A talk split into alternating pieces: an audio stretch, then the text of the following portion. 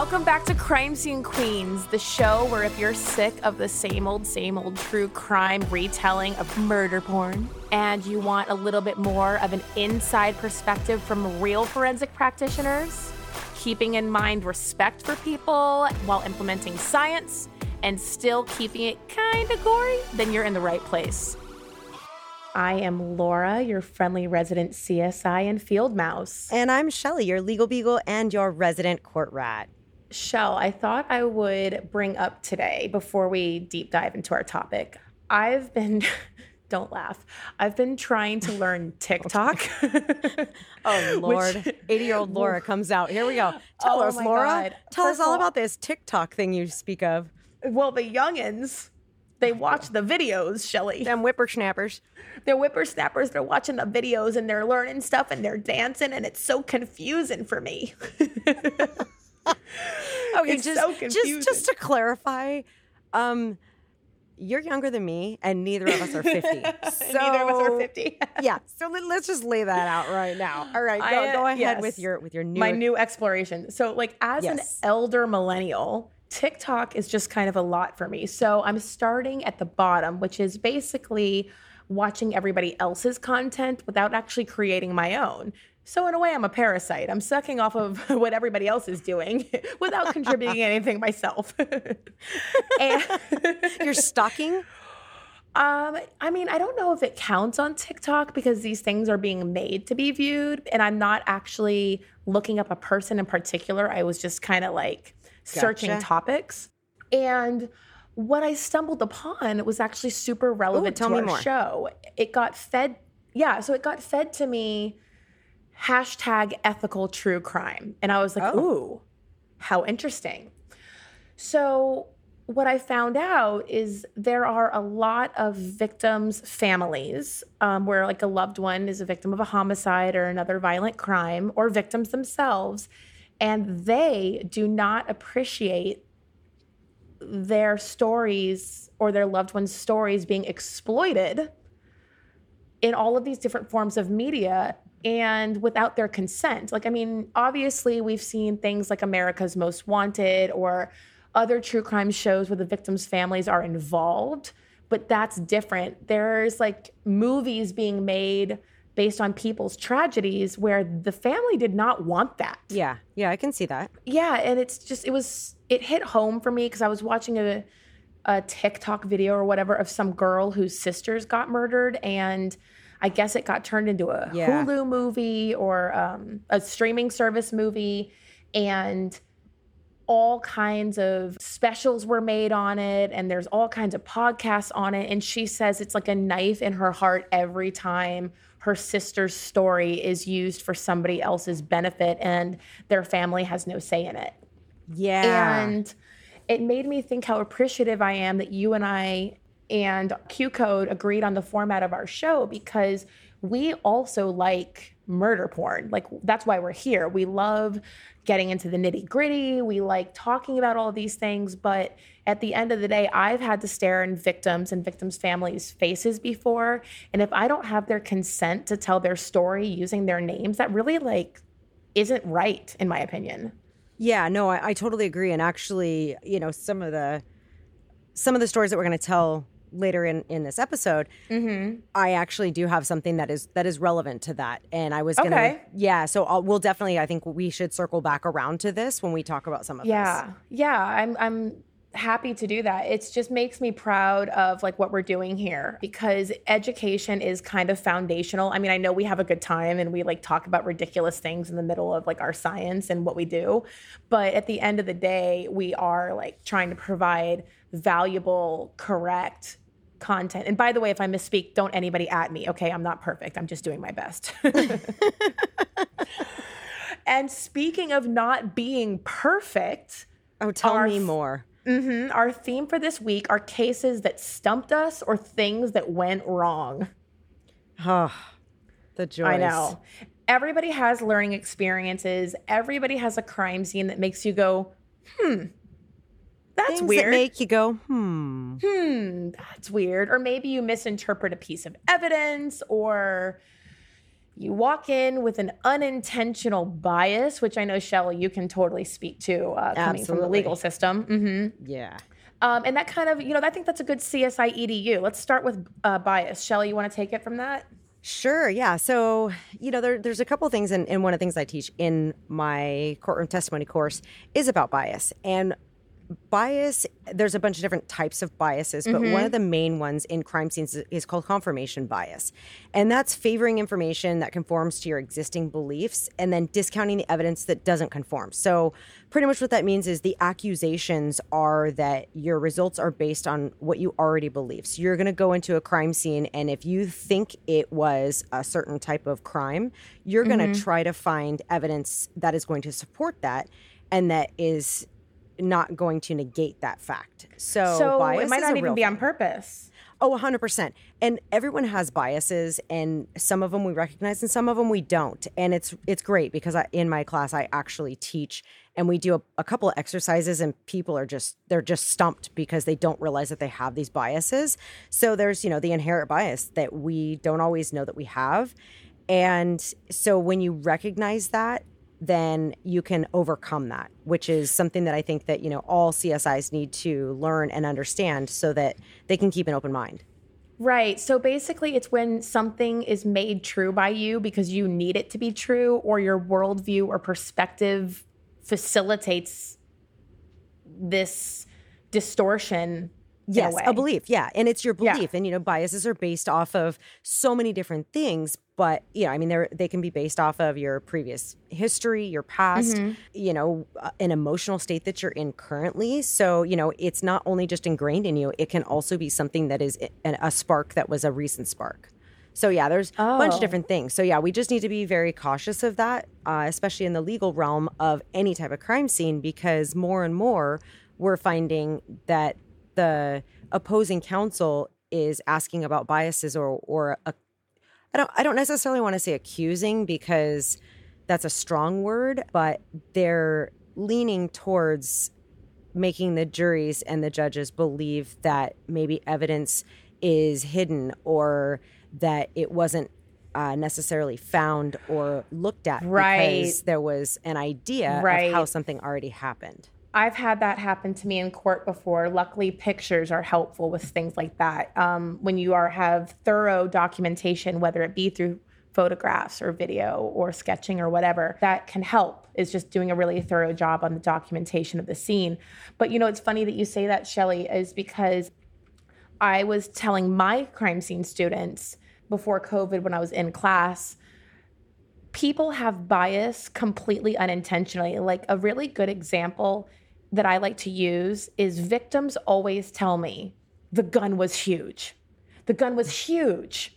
And it wasn't, but to them, when it's pointed in their face and it's threatening their life, mm-hmm. it was huge. And the guy was six feet tall. Okay, well, he wasn't, but there's all kinds of it's like i think there's even a name for certain things like this like the Mandela effect where like your brain fills in certain blanks for you. You know Correct. i know that that's a state of it. So i've had a victim tell me the gun was huge before and she was being so honest. And she was speaking from her true recollection of what happened and it was like the tiniest 22 Exactly, exactly, and and they, you know, the, it's crazy because you know the Mandela effect. They talk about it's the false memories, but mm-hmm. I don't, I don't feel that there's false memories. I believe, and this is another thing that you know I do teach is that there's three sides to every story. And the, Ah. the three sides is, you know, if we're having just a conversation, there's my side, there's your side, and then there's the truth. And the, it's not that either one of us are not speaking the truth. What it is Yeah. is that my truth is my truth because of all of my past experiences, everything that I've been through in my life, everything that I've seen, all my emotions. And that's the same with you. And then mm-hmm. there's exactly what happened. And we all put a spin on what we see and what we feel and how we take things. You know, just like they say that there's no emotion in text. So you shouldn't, you know, do a lot of things over text. You should actually talk to them because there's no voice inflection. And thank so, god for emoji right well, yeah, you know, it's also like, you know, the commas and stuff, right? So, you know, let's eat grandma. Oh, no, no, no, no, no. There should be a comma there. Let's eat, comma, grandma, right? Let's So- eat with your grandma versus let's eat your actual grandma for dinner, Ex- like a carnivore or a mean, cannibal. yeah i mean unless you're a cat yeah exactly Yeah. exactly yeah, Yeah. so you know it's it's those types of things and like i said you know i do teach i do teach that and it's it's really interesting i think because you know it gives everyone a perspective So I think that what I'm going to do is let our next definition for CSI EDU float into my first story. So, Shelly, would you like to tell me what your definition of autoerotic asphyxiation is? well sure so uh, I, I don't think i have the experience that i think you're going to speak of but the autoerotic asphyxiation so asphyxiation is uh, you know causing oneself to stop breathing dying from you know no oxygen Suffocation. Right? yes yes yes and so autoerotic is the sexual Getting turned on by it. uh, yeah. So autoerotic is the sexual component of the autoerotic asphyxiation. So the actual like book definition is the practice of sexual self stimulation while causing oneself to experience hypoxia, which is believed to heighten the sexual experience. Oh, okay. So basically, like there's something that happens to your body when you're lacking oxygen that turns you on more. Uh yes, it yeah, it actually it triggers things, which is kind of Ooh. It, yeah, it's a unique thing. So that the the chemicals in your body. So, for instance, if you stop eating, right, you go into starvation mode, and when you go into starvation mode, then your body says, "Oh my gosh, I'm in starvation mode. I'm going to hold on to all the fat and all the everything." And so, instead of you know losing weight immediately, or uh, yeah, I guess just losing weight immediately, then people they kind of hold on to it for a minute and then they start losing it. So it's it's very similar. Oh, I hear you. Well, okay, so here's my story about that. okay, so relatively green CSI Laura is all by herself. Oh, fun. And I know, I know. And I get called to the death of an elderly gentleman who is known to have AIDS and tuberculosis. oh, fun. Fun. Mhm. And there's all these other outliers that were communicated to me like he was in the military there were certain exposures to his person during times of war so there wasn't a lot of reason to expect that this death was in question like Okay. okay, dude probably died naturally but we're going to investigate it because well i end up finding out why later so they tell me he has TB or tuberculosis. They tell me he has AIDS. And this is before there was a lot of medication that we have now that can help maybe basically mask or eliminate signs or conditions for related to HIV and AIDS. So I mm-hmm. put on my Tyvek, I have my booties, I have my mask, and I go in there. And it's a two bedroom apartment, and he mm-hmm. lives with a younger man. And the older gentleman was a homosexual and the younger man was straight, but they were apparently very good friends and nothing else to it. Okay, that's fine. Great. Okay. Everyone's got to have, will- you know, the gay best Everybody's got to have a friend. Yeah, everybody's got to have a gay a gay BFF. I do. So there's the living room adjacent or connected to the kitchen, as in is a lot of like apartments, and a hallway that leads to the two bedrooms, and then each bedroom has a bathroom. Okay, I'm visualizing this. I, I got it. hmm So down the hallway, after I take all, I'm taking my overall pictures. I see a bloody handprint on the wall, Oh. And I'm like, oh, god damn it, god damn it! I'm, not, even coming home for the- dinner, honey. Yeah, I- I'm not even at the fucking body yet. God damn it! So I'm like, okay, calling the detective because he had like said to me, okay, we'll start taking pictures before I get there. Like, that's fine. Because normally they want us to wait for them, but he had given me the green light to just start taking overalls. So I get to then the roommate's bedroom, and there are linear strike looking blood marks Oh. all over aspects of the ceiling and on the wall up by where the ceiling and the wall meet. Okay, hold Okay. on. So for our listeners, linear E- explain that, like a lot like literally like if you imagine like a lightsaber like a straight line like there was not like a normal horizontal blood or vertical. Um they were like diagonal like it's Diagonal. not it was not in the shape of like what, what a normal blood spatter would be like normally for blood spatter you have And this isn't cast off. no it was not cast off but Okay. that because cast off has a very particular pattern where it kind of looks like if you imagine like a sprinkler Yes. Yes. Yeah. right so Yeah. And we have to explain cast off when as soon as you're finished with this definition. Right. So cast off blood spatter, I'll just go ahead and get into it. Cast off blood spatter is when blood is on an object and flung. So if you think about the backswing of a baseball bat or the backswing of a knife, or like even if you have like a wet towel and you fling it and like the blood then is flung off of an object onto a surface. Yes. So the the other unique aspect of the blood spatter was that it was so high, but as far as its shape, it was like super super skinny the whole way. It wasn't like droplets that had different like ovular like where it was at a different angle so that you could be measuring that kind of stuff. And I'm like, what the literal f? It was all over the roommate's bedroom. I'm like, this Oh. is so weird. And then it was in the hallway too. I, I noticed then when I went into the hallway, it was all over the ceiling. So then I finally get to the victim's bedroom and there's mm-hmm. no blood. Oh. Okay. So I'm like, okay, even more confused now. yeah. The victim is face down on his bed.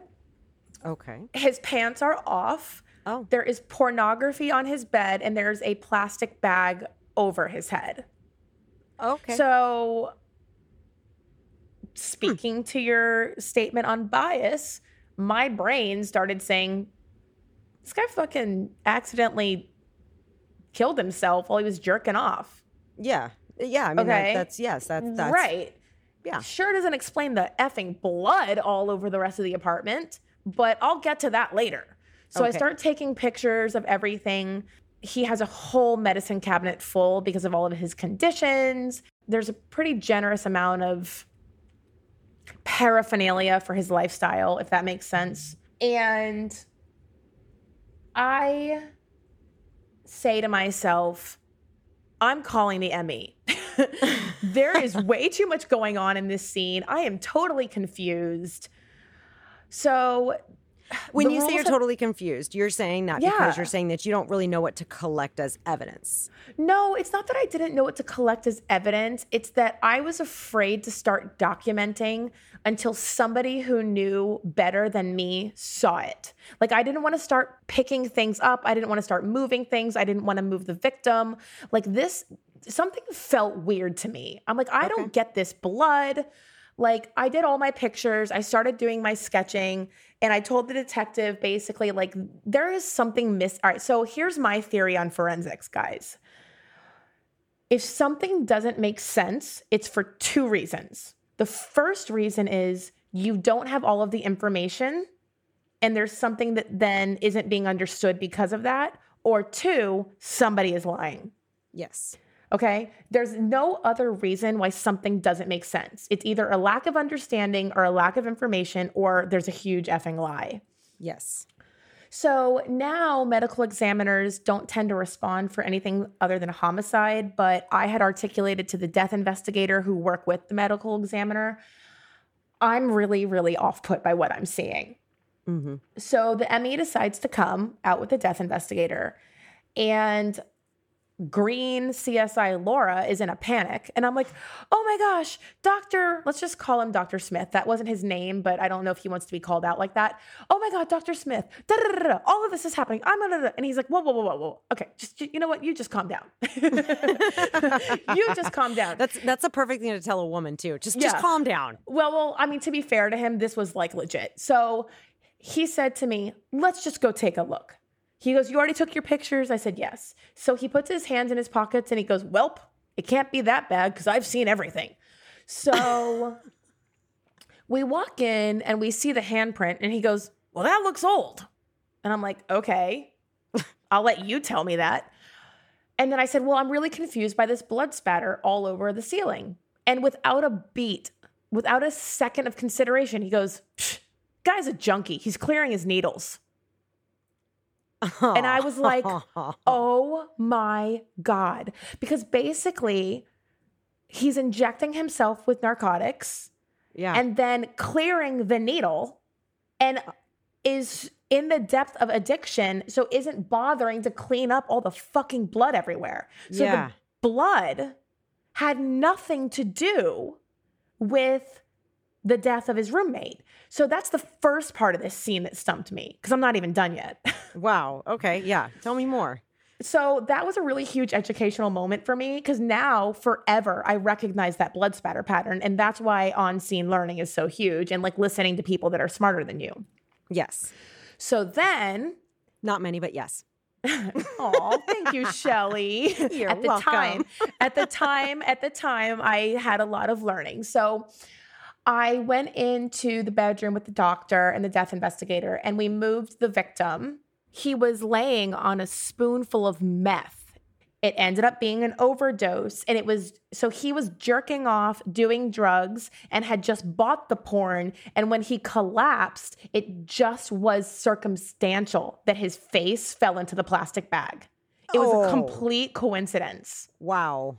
Yeah, but like usually we say there are no coincidences in forensics. However, once you move the body, Yeah. it was not like a coincidence anymore. Like the spoon was there, there was like a lot of effing drugs. So basically, this guy, even though he Super and his- junkie.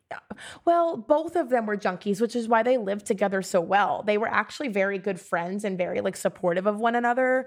Well, um, yeah. the, yeah, like the the roommate was truly devastated at the loss. Like I remember it being a unique situation to whereas like he wasn't even a suspect.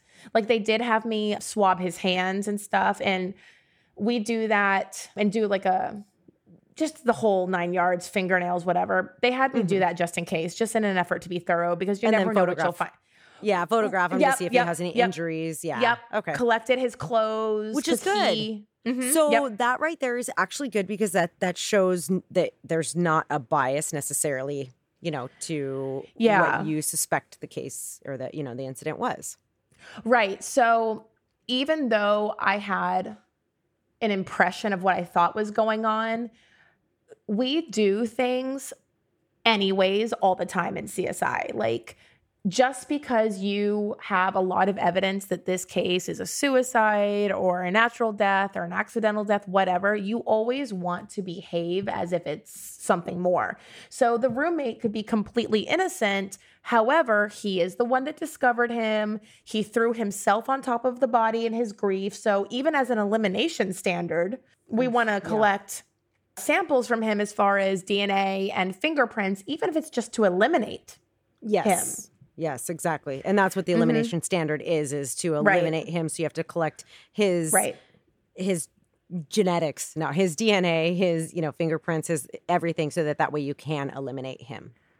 For sure. So that is probably a good one, like as far as like our stories, because it was a double whammy. There were two things where I was totally like, what the hell is going on here? yeah. Yeah. Wow. So so I guess you could say that that scene was kind of a banana sandwich. it was a legitimate banana sandwich. nice. Love that. that's like my official, that's like the crime scene queen's official terminology for what the fuck. Uh, it's a complete shit show. or banana. Yeah, exactly. Only we're saying it like with a like a little cherry on top. Like it's PG when we say it's banana it's sandwich. like kindergarten friendly. We can say that it's a banana Yeah. sandwich. Yes. All are welcome into the banana sandwich. yes yes absolutely absolutely yeah wow that's that's pretty crazy so i don't know if you want to if you want to tell another one or if you want me to go into one of mine yeah. Let's swap off. You go for one, and then I'll go back. I've got a few All more. right. So let's. Yeah. Ta- I'm gonna tag you in, friend. all right tag i'm it okay so there was a call for suicide and the reason that it's called for suicide is simply because you know you, you get the call there's a briefing the briefing is you know they talk to witnesses they talk to whoever uh, you know law enforcement comes out they do their own assessment, whatever it is. And so it was a call for suicide. And it was a gentleman who was found to have a gunshot wound to the head. And he was sitting in a chair, uh, you know, like a La-Z-Boy rocker recliner type thing. And, uh, you know, processing the scene as if it was a suicide. However, you know, but when it's a suicide, you kind of You tr- treat it like there's a homicide. you do. You treat it like a homicide, but you know, you're not necessarily uh, looking for, uh, you know, if it was a homicide, then maybe you might look in the kitchen to see if there's, uh, you know, something that's out of place, or if there, you know, you're not looking to see if it was a break-in, that type of thing. You know, so you look for things of- that appear to be a disturbance. Exactly. So, Right. you know, is there a little bias? I guess so, because, you know, it's a call for suicide. So, you know, you're not looking for those types of things. So, you know, processing the scene, everything, and then, you know, move the body. And there's something kind of weird. There's a, a, a weird hole in the, Mm. in the chair. And Mm. it's, we're like, huh, that's, that's, that's odd. The way that the, you know the the way that the gunshot would have happened this doesn't seem like it places right so maybe you know is it burn, Oh. it's, is it a cigarette burn It wasn't Like, consistent with the trajectory. it wasn't the trajectory was Mm. was off so this was all right this is a little bit weird but now the body's moved you know the medical examiner's taking the body and everything and then we move the chair and then the chair is sitting on a an area rug and move the area rug and there is a bullet hole in the floor and there Hmm. is a shell casing in an area that is not consistent with it being a suicide so ends up being homicide wow. pretty crazy yeah yeah, Yeah. so thank goodness and you know i mean i i don't I, I don't know if I can even get into the reason why the you know the certain things were kind of adjusted and moved to figure out that it was a homicide because there's confidentiality type stuff. Right. But, you know the fact is that you know it was a call for suicide and you go in there and you're like all right cool let's let's you know rock Yep. this scene and then all of a sudden Yep. something happens you're like okay it was a homicide so now let's look in the kitchen let's see are there prints on anything and it turns out that thank goodness that was discovered because there was an odd print that was on in, Mhm. on something in the kitchen as well as you know it- there weren't any signs of forced entry so that was a little like okay this is a total hom- it's a total uh, suicide and then later prints the the door was actually dusted and and certain prints were found so Oh my God, I love that story. That is a perfect transition into my next story because it very Ooh, much me. relates to prints being found and it being relevant. So, this is the story of me being a little bit more of a seasoned CSI. nice And we got a call of a suspicious death. So we weren't really sure what happened. So there was no preconceived notion about what we were walking into other than there's a dead guy. Okay. I got a Mhm. call for a dead guy. And basically, this guy's coworker and he were supposed to go on a work trip together and the guy never showed up. That's completely not like him. Coworker showed up to his house. Um, the sliding glass door was open. He went in found him dead in his bedroom. Okay.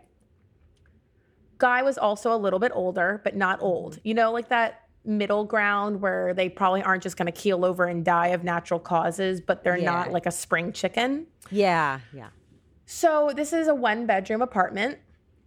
It's mm-hmm. literally a great room that includes the living room, the kitchen, small dining area, mini hallway that branches off into a bathroom and then a bedroom and bathroom suite. So the bathroom that went the one way was more for like guests. okay Yeah, it was actually kind of a unique layout, like a two bedroom or two bathroom, one bedroom.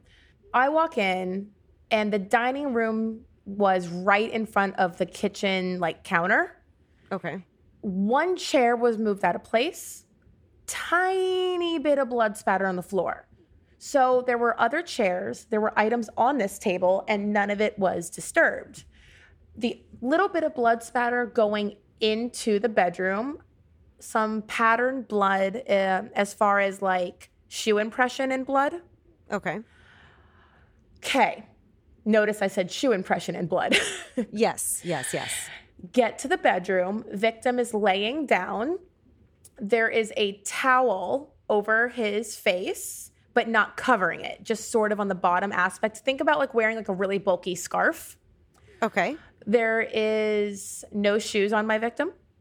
okay And there is a lot of shoe impressions in the blood. yes yes yes so Okay. so you said as soon as you said there were no shoes on your victim the lights went Mhm. off Yeah, I was like, oh, damn it. So the shoes were not far away from him. And this is where it threw me off.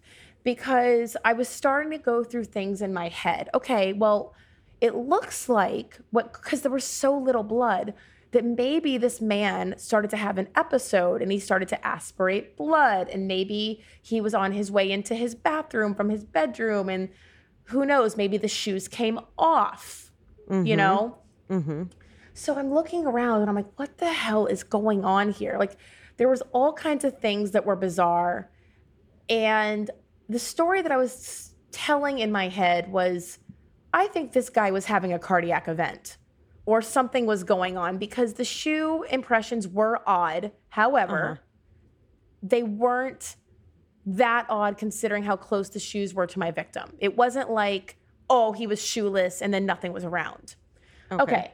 So I don't commit to this narrative, but I'm looking around and getting more and more stumped. Then things start to unravel. Oh, tell me because okay. I, am a little. I think I know, but I'm a little thrown. Okay, there's no wallet. Okay. There's a cell phone charger. There is no phone. Okay. There, I I went to start taking pictures of his closet. Things were pushed aside. There was blood spatter or blood uh, swipe or wipe on the clothes, which is when blood transfers from one item to their other to the other. Yes. There is a little bit of blood in the sink. Okay. And this I cannot take credit for. I have to give credit to my partner. Shout out to Rachel. Nice. Good I, job, Rachel. Yeah. Shout out to Rachel. We are she's helping me on this scene and we're documenting the blood spatter on the little hallway and she looks up and at the T of this hallway where it goes one direction into the bedroom and the other direction into the bathroom, Rachel's like, "Huh, there's a greasy ass handprint on that mirror. Okay. Other than the blood spatter and the mess from this man's death, this apartment was immaculate. Okay. Everything was so she was like, that's weird. And I said, well, bitch, then collect it. yeah. Yeah. So Rachel goes and gets a powder kit and she dusts it, and then I lift it, or vice versa. All I know is we did it together we collected it was a full hand it wasn't a palm it wasn't a few fingers it was like the whole palm and just so you know everyone for our listeners that is a unicorn Yes, to get is. an entire that does not happen. no, it doesn't. But teamwork makes the dream work. Just so teamwork you know. makes the dream work, and usually, like when you have an entire hand, you have to I mean, most of us don't carry around latent cards, which is where we transfer prints that we've powdered onto a surface for collection. Most of us don't have print cards that are big enough for an entire hand. So Rachel and I had to kind of make one by taping a bunch of them together. nice. I've say, have I not said CSI's arts and crafts? Yes, CSI arts and crafts. You are 100% accurate. And you know, there is a very reasonable possibility that this man could have been struggling with his health. And then as he was making his way into his bedroom, he is the one that put the handprint on the window. But regardless, we collected it. Yes. So there's some random pieces of blood. So things start to get weirder. There's random pieces of blood spatter on the bed. And then I noticed by that table where like one chair was out of place, which by the way could have been him backing out of his table as he was having an event there's like yes. blood spatter on the underneath of the table. It's not just falling down from the sky, it's coming from a different angle. Okay? Okay. Okay, so now we're getting weird. So we start to collect all these things. I document, I use um, my scale of measurement. I know we've mentioned this on other episodes, but for everybody that might not be in the know or if you're just joining us, we put scale of measurement or like little rulers for mm-hmm photographing items of evidence where the size and shape down to the millimeter or less is relevant. Yes. So things like blood spatter, pattern injuries, wounds, these are all reasons why we would use scale. So the medical examiner doesn't come to this because at this point we don't know it's a homicide and this is later. But the death investigator does. And the one that responded is one of my favorites, and she's amazing. And she's like, okay, well, what else is going on here? Because she also was stumped. I'm like, you know what? I have a feeling that there's more happening. So I used a chemical processing method called Amido Black, which mm-hmm. is particularly used to develop blood fingerprints or blood patterns. And I start putting Amido Black on the ground. Okay. all of these other more things show up, Shelly. Oh boy, this that have been so fun. more things show up. A lot more shoe impressions show up. So now I've got two different shoe impressions. Mm-hmm. Now there's one dude here.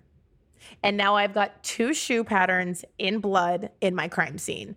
Well, now the story has changed, hasn't it? Oh yes. Oh yes. So we're going to Tarantino this story for the sake of getting to it.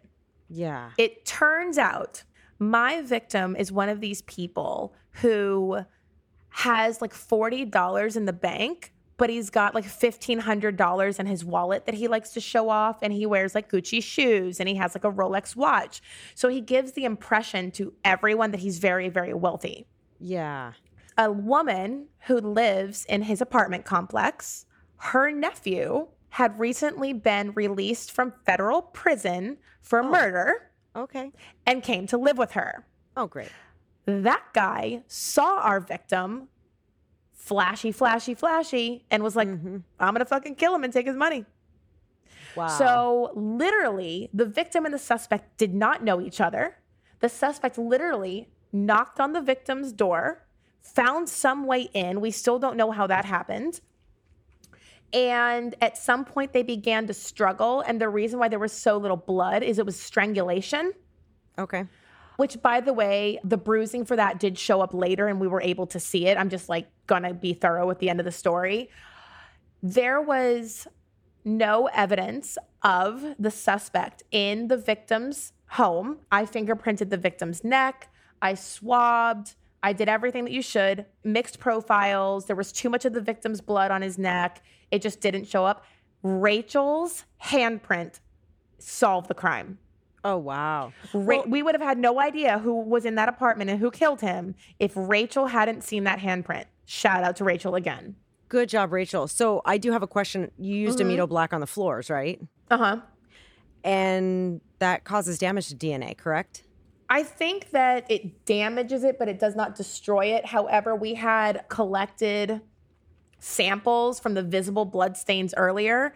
Oh, I had put cones because their blood did have a trail, so to say. Okay. So, for listeners that are interested on how we handle these types of things, I had placed numbered evidence marker cones in a way that indicated the path of the blood and then taken a sample from each position. So blood had already been collected, but what the Amido Black did is it developed things that I had not been able to see with my naked eye.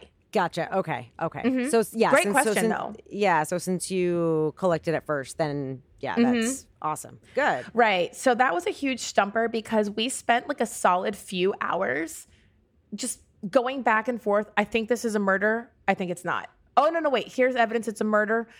Oh my God, you guys, I think it's a murder. Oh, God damn it. Again, you know? yeah, yeah, you're the back and forth, back and forth. Yeah, Mm-hmm. yeah. So yeah, it's actually kind of crazy. There, there, I- you know, there's a a case. It's a famous case that was, Mm-hmm. um, it it was labeled a suicide in a uh, in a mansion out Ooh. in um, Coronado. Yeah, and um, you know, back it was just over ten years ago. And it was thought to be a suicide. It was ruled suicide by all the investigators, by all the authorities, and everything. However, there was just some weird things. You know, not not Mm-hmm. the typical DNA on the rope that was found. There was not. You know, there was extra DNA on the rope, and you know, it's just like weird things. There were there were footwear impressions for the victim instead of you know if someone were, would have pushed them over. So it was it was off of a railing, and it was kind of a, a crazy. Uh, it's been all over the news, and it's been on some crime scene shows and stuff. But it's it's kind of weird. So the family still does not believe that it was suicide because Okay. of her nationality and because of her religion, because that's Ah. something that is does not happen but there's things that the public doesn't know and there's things that Mm-hmm. um, you know obviously the jury didn't know and so they couldn't quite uh, determine that it was anything other than a suicide so it was it was a little crazy it's a, it's a super crazy case but yeah i mean it's just weird how you know sometimes you, you go onto a scene and you just you know everything you know it, it walks like a duck it quacks like a duck but it's not Yeah. a duck but then it's something else completely. yeah yeah Yeah, I mean, I definitely think that those are the types of crime scenes that end up making the news, like particularly when they're rich people in mansions. Yeah, yeah, absolutely. That yeah, that that is true. That is true. Yeah. Yeah, I mean, when you say like there's things that the public don't know, I feel like that is a really good CSI EDU when we talk about things like the CSI effect. Y'all, just because you see something in the news doesn't mean that that's all of the information. So, do your CSI girls, your your new BFFs a favor and try not to jump to conclusions because out of all the crime scenes I've worked that have been covered by the media, Mm-hmm. I would say at least 60% of the shit I see is false. Oh yeah. And it's not be I mean, once we provide information to the media, it's definitely better. But once they're outside and they're live streaming and they're interviewing witnesses that weren't actually there, it's just a bunch of hooey. And it's to get the viewership. And a part of me gets that. But again, when we're talking about being exploitative of victims, like I've seen some really, really awful things. In fact, talking about exploiting victims and bias, mm-hmm. Shelly, maybe you're familiar. I'm sure you are. Like, you know, the concept of the sympathetic victim? Yes. Okay. So, what I'm speaking to right now, if the media doesn't believe the public is going to sympathize with a victim, they're not going to cover that story. Now, how I saw this actually play out is I have worked for two cities in crime scene investigation. One of them had a wealthier population, Mm-hmm. and the other one was a lot, lot, so lot, lot lower income, and was largely made up of minority populations or people of color or different nationalities. And I had coverage for every single murder I had in the first city. Like, I'm talking about live streaming, helicopters, Wow. several news stories asking for conferences. The other city, we had, I mean, I remember a week where we had four homicides. The news media showed up to like maybe two of my scenes. And the only reason why they showed up to one is because some chick stabbed her boyfriend in the parking lot of a Babies R Us, which doesn't exist anymore. Jeez. So, like, I mean, when you stab somebody publicly, like the media shows up, but I have had so many people murdered that were not considered to be sympathetic victims because they were drug dealers or they did something that kind of maybe facilitated their own death, like selling bad drugs to mean people. but it really was enlightening that, like, if the media doesn't view you as somebody that will matter to the public, then your death does not matter. Yes, yes, and that's unfortunate. That's very unfortunate. Mm-hmm. But Everybody's life matters. yeah, that's Right. Yeah, it- you know, and, and that's kind of the way that it is with a lot of crime scenes and a lot of mm-hmm. things. You know, if it's not, if they don't feel that it's relevant or I guess sexy enough for television Yeah. or for coverage, then they just don't go out on those scenes. Yeah, I've even had a colleague where a young woman was murdered and the media was all over it because she was very beautiful, right? And then they found out she was a prostitute and that's why she got murdered and the media coverage disappeared because it wasn't a sympathetic victim. Yeah, yeah, that it's so unfortunate, but I know exactly what you're talking about. So, I guess that kind of makes me think of like a lot of people that are impoverished or suffering in some way do end up being victims statistically more than others. And sometimes it's not homicide. Like this was a good example of a scene where I was stumped. All right, so like I think by now our listeners are able to determine that I live in Florida. okay, through my multiple conversations where I discussed that I live in Florida. Yes. And there was a homeless camp in a creek area of the city I worked in. Many homeless And- camps in San Diego, just not near Right. necessarily near creeks. Same creeks. Yeah, this was like a there was a couple of them living around the same area. And there was a homeless man that was found deceased and I went there to make sure that nobody, you know, killed him. yes. like for whatever reason. And it was so odd. This man had taken off all of his clothes and talking about strangulation again. His shorts had a belt on them, and mm-hmm. he had pulled the belt off, and then it was wrapped around his neck, not double wrapped, but like in the way that it kind of candy caned around his neck and Okay. then pulled back down over his chest. So I don't want you to think wrapped around his neck like tight. I mean, it actually circled his neck, but not all the way to make contact with his skin. Kind of like a tie. Yeah, like a loose tie. Okay. And I was like, maybe it looked like to me somebody had like undressed this man or they were trying to steal some, some clothing off of his body, like maybe another homeless person, somebody that needed clothing, and that he had fought back and at some point it became fatal. Because as we alluded to earlier, sometimes mm-hmm. signs of trauma or injury take time to develop. And I thought, oh, well, maybe the bruising isn't here yet. Yeah. So, Florida cold, for everybody's information, is pretty much anything below 70 or 65. We are freezing, okay? the weather the night Mini before. Ugg weather. Oh, yeah, that's right. And a Starbucks, and a Starbucks. so, we had weather the night before that had dropped to like 55, 57 degrees. Okay, so this is not like literally freezing, but to Floridians, like, okay, we're done. We're totally done. yeah. Apparently, what I heard from the medical examiner, this man actually died of hypothermia Oh. because even though it wasn't freezing temperatures, he was malnourished, Okay. which, you know, there's not as much insulation in his body. yeah. Yeah, Yeah. and he's a Floridian. Our blood is as thin as water. And I learned that day that when somebody dies of her- hypothermia, when they are starting to, their body is starting to shut down, they actually feel like they're on fire and they're super hot. So he had started to take his clothes off Oh. Okay. because he was burning up. Gotcha. Yeah. as he was sense. dying from the cold. And of course, I didn't think about him dying of the cold. It wasn't like 50, it was not even, it was Yeah, like literally, yeah. I think the You temperature weren't even that the. I, Yeah. yeah, I wasn't even in that world. Yes. Yes. I understand. But that And doesn't that is- explain the belt. It just was part of him taking it off, was him like pulling it out. And then he collapsed. And then it like, his arm like fell behind his head, I guess, just based Oh. on gravity.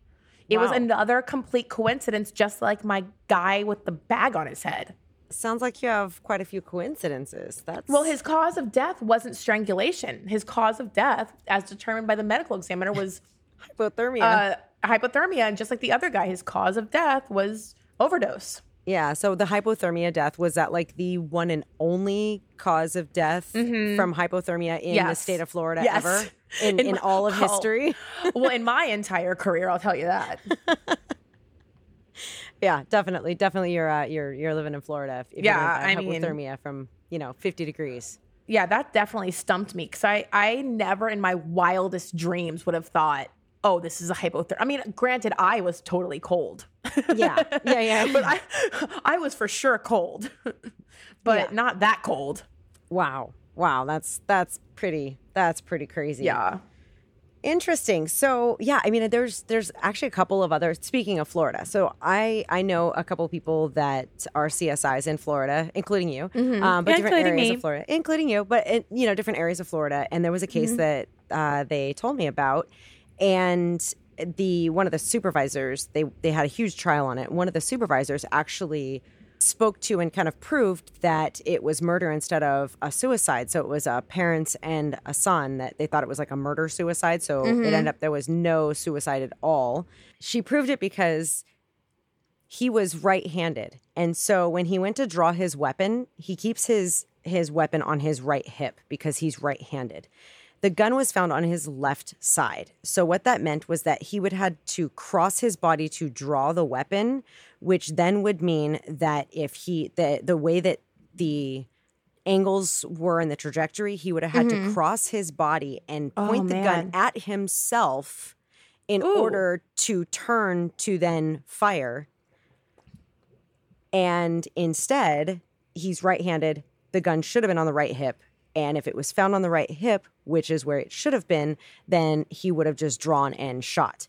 But it was super crazy how everything was laid out. And without knowing all the details, it might sound a little weird, but mm-hmm. the right hand, left hand is, you know, the holster side and everything. It's absolutely crazy. And none of that came out until later during the investigations when other detectives were talking to there was a second son that didn't live in the house and he was saying you know this just doesn't make sense because you know i, I cannot see my uh, you know my my parents doing this. My dad would never kill my mom and he would never kill my brother and then he would never commit suicide.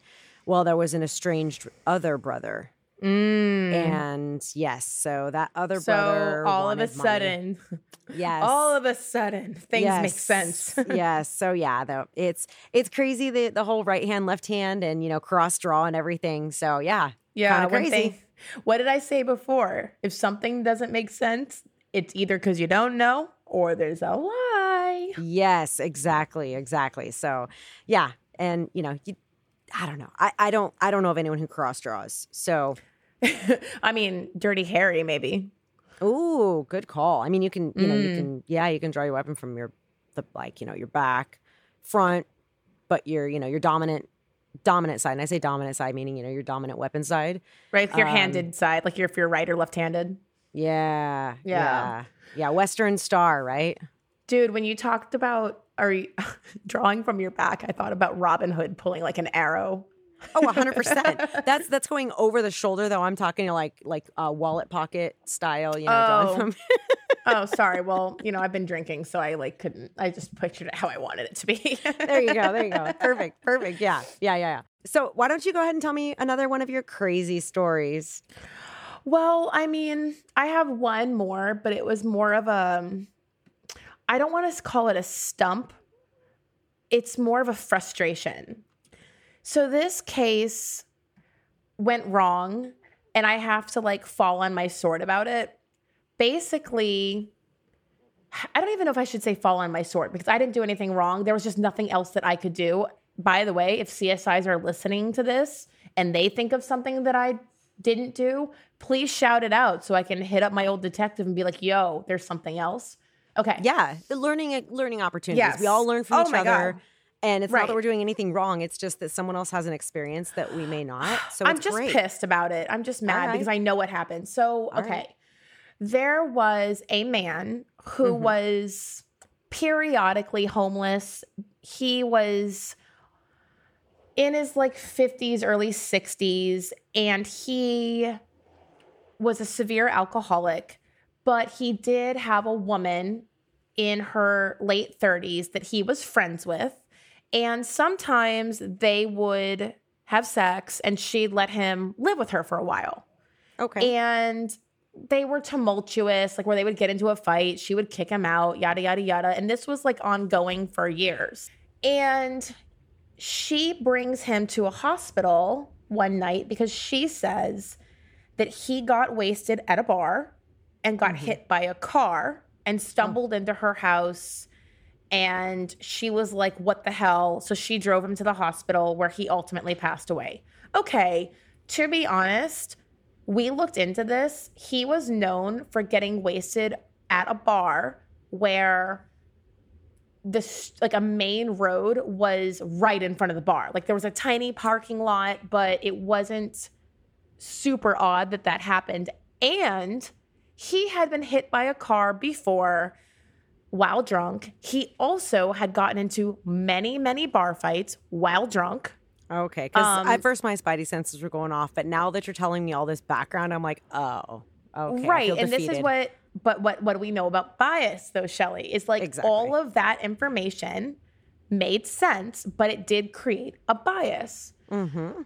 So, much like the other crime scene, I'm taking. So this isn't a, a unique homicide because. Well, I've just let it go. This is a unique death investigation because he died at the hospital, Mhm. and it was from trauma to his body. Okay. So that made sense for the car accident. It made sense that maybe he had gotten into like another fight that day. mm-hmm. What do we know about bruising, as we've discussed multiple times? It shows up. So I'm Yeah. taking pictures of him, and then all of a sudden, these like quarter sized circular injuries start showing up. Not like a closed circle where like the whole entire thing is filled in, but kind of like a crescent moon. They start Okay. showing up on his arms, they start showing up on his chest. And then I start to see a huge bruise like just underneath his pec area Okay.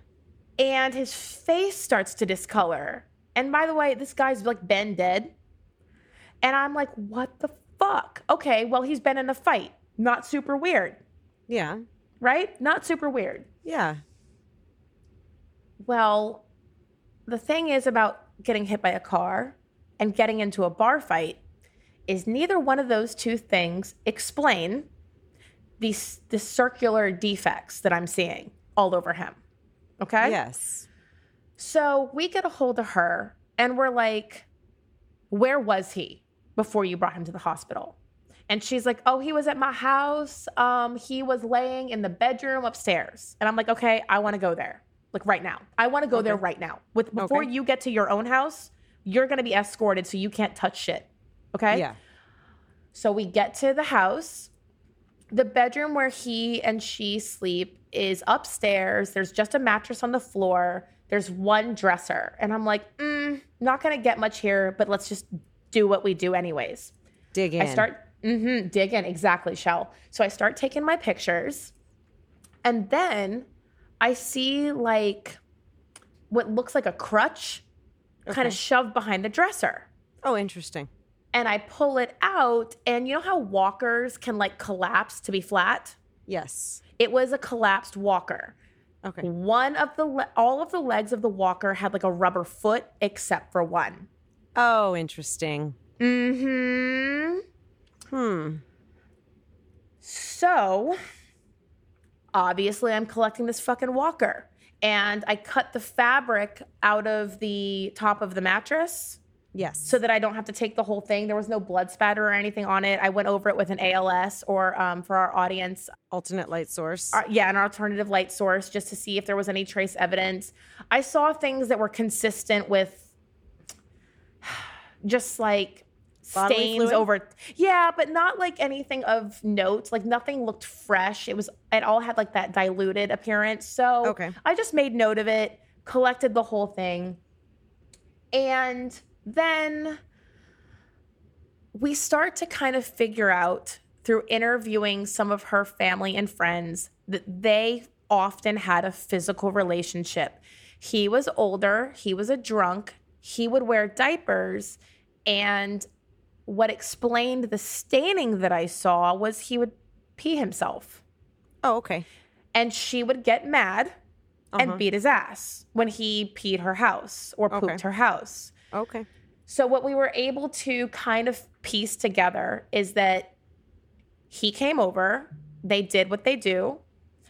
He at some point messed himself and she beat him to death.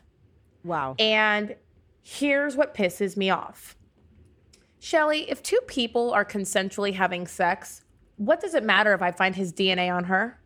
Uh, well, that's a tough one because you're gonna find his DNA on her.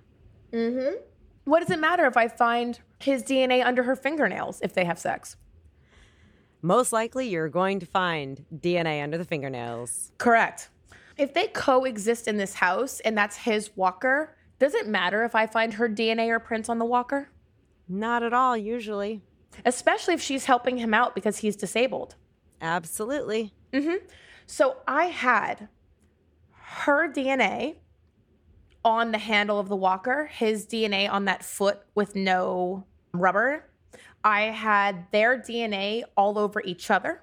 I had her fingerprints. I had his fingerprints. And Yeah. none of it mattered. Correct. None of it. When you beat somebody to death, We're, not. We're not telling you to do this, by the way. We're, we're just. We're just telling a yeah, story please about. don't. You know, please, yeah. please don't use this as a way to commit don't. murder.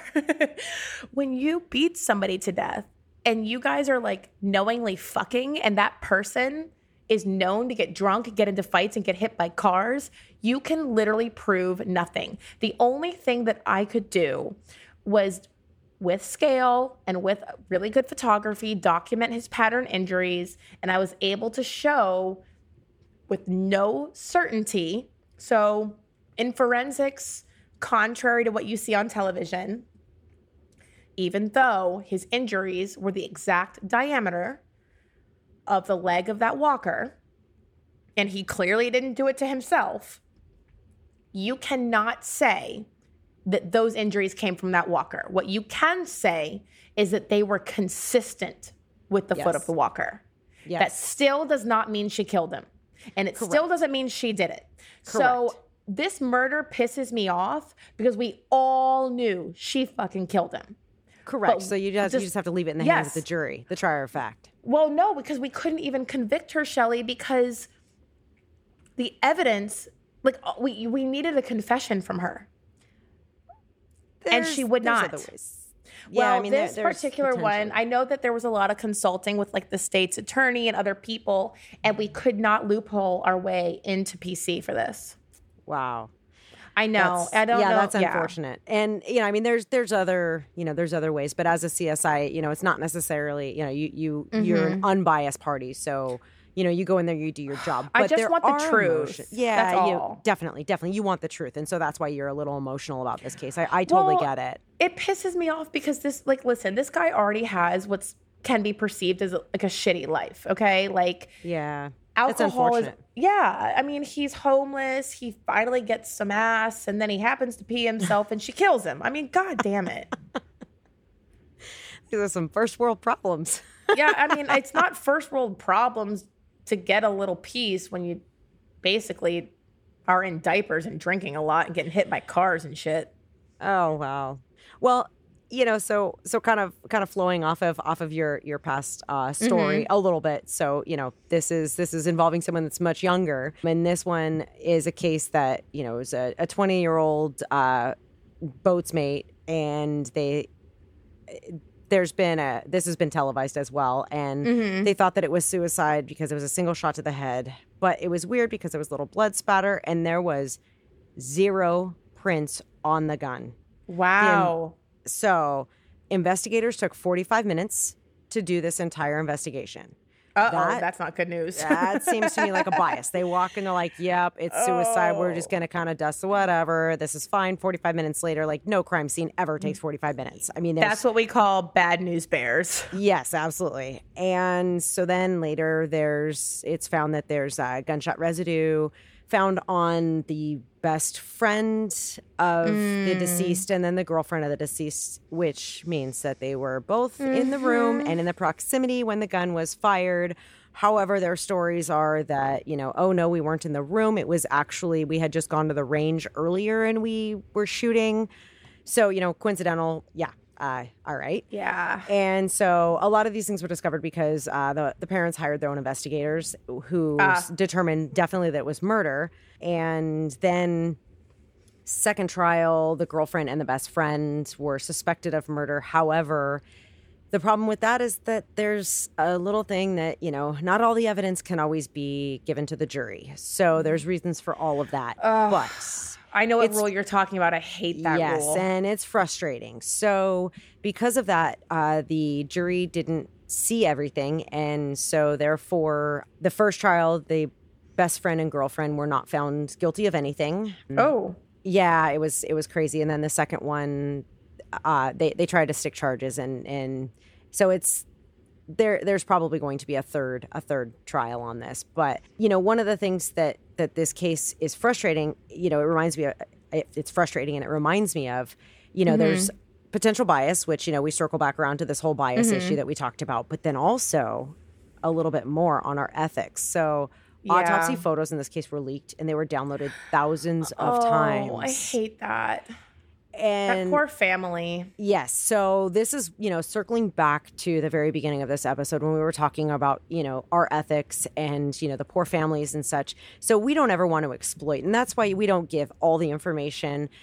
you know, to the listeners because, you know, that, that's just not right. We, you know, yeah there's just things that we just don't want to say, you know, for we we we feel for the victims. Well, Shelly and I have both worked on really high profile cases, and both Absolutely. of us feel like that story has been told. And though we believe in promoting the educational value of learning from them, there's just no need to like have somebody relive their trauma over Absolutely. and over and over. Unless, of course, you know, there are some people that find healing in telling their story and creating awareness, but that's really up to them to do. Yeah, that's their story to tell, not ours. Yeah, and like as far as wrapping up like a CSI EDU for this, aside from the ethics, is everything that Shelly and I have talked about comes down to the evidence.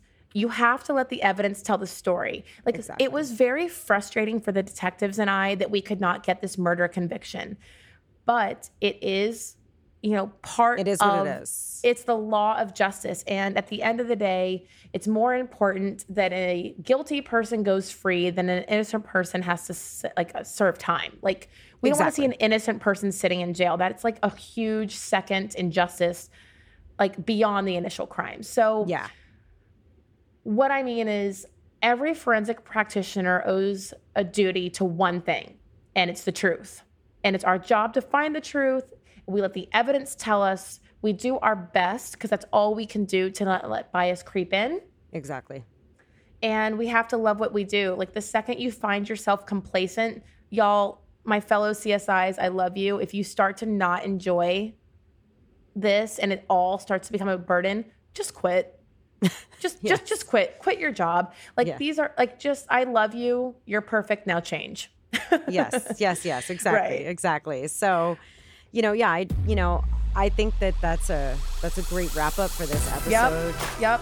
Yep. So thanks for listening to Crime Scene Queens, guys. If you have any friends that are loving true crime and they want it done a little bit different than literally every other show and podcast, and you want to hear some facts from the experts, please tell them about our show. Rate us, review us, follow us, Apple, Spotify, wherever you listen. Help us out.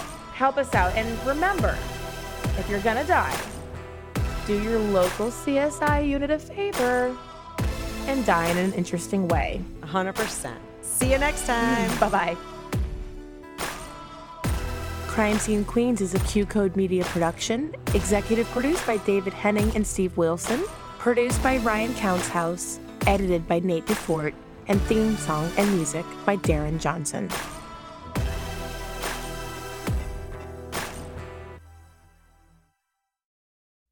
In the 1970s, John Todd burst onto the evangelical scene with a shocking tale. He claimed to be a former witch involved in a then unheard of secret organization called the Illuminati and urged Christians to prepare for a violent world takeover. First of all, the number one weapon in everybody's home should be a 12 gauge pump shotgun. Hear the amazing story of one of the originators of the modern day conspiracy theory. From Magnificent Noise and Sony Music Entertainment, this is Cover Up, the conspiracy tapes.